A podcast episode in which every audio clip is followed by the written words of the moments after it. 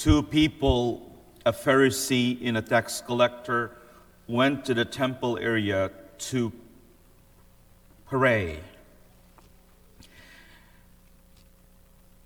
We only heard who they were, their occupations, a little bit about their past, and their attitude and dispositions that time in the temple, and that's it.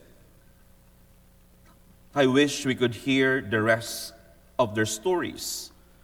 What happened to them afterwards? After experiencing remorse and realizing his sinfulness, did the tax collector pursue and stay in the road to conversion?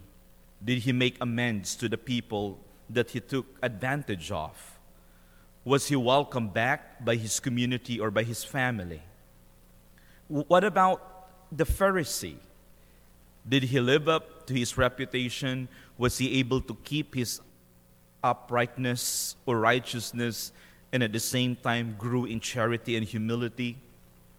Did he become less judgmental, less egoistical, and embrace God's mercy? We don't know the rest of their stories, and I guess it doesn't really matter. What does matter is the rest of our own story. Who are you in the gospel story today, and how do you want the story to end for you?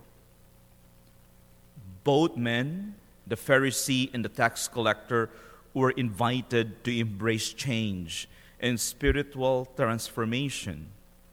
And I wonder if they pursue them. The tax collector was one step ahead already. Jesus said the former was justified. Or is it the latter? I mean, the tax collector, whoever it is, the former or the latter. But the process of change can be frightening. It would entail a reorientation of their lives and their values, a change of priorities, and uprooting themselves from what was familiar. How do you want the story to end for you? Lord, give me the courage to take the first step of spiritual renewal, and transformation.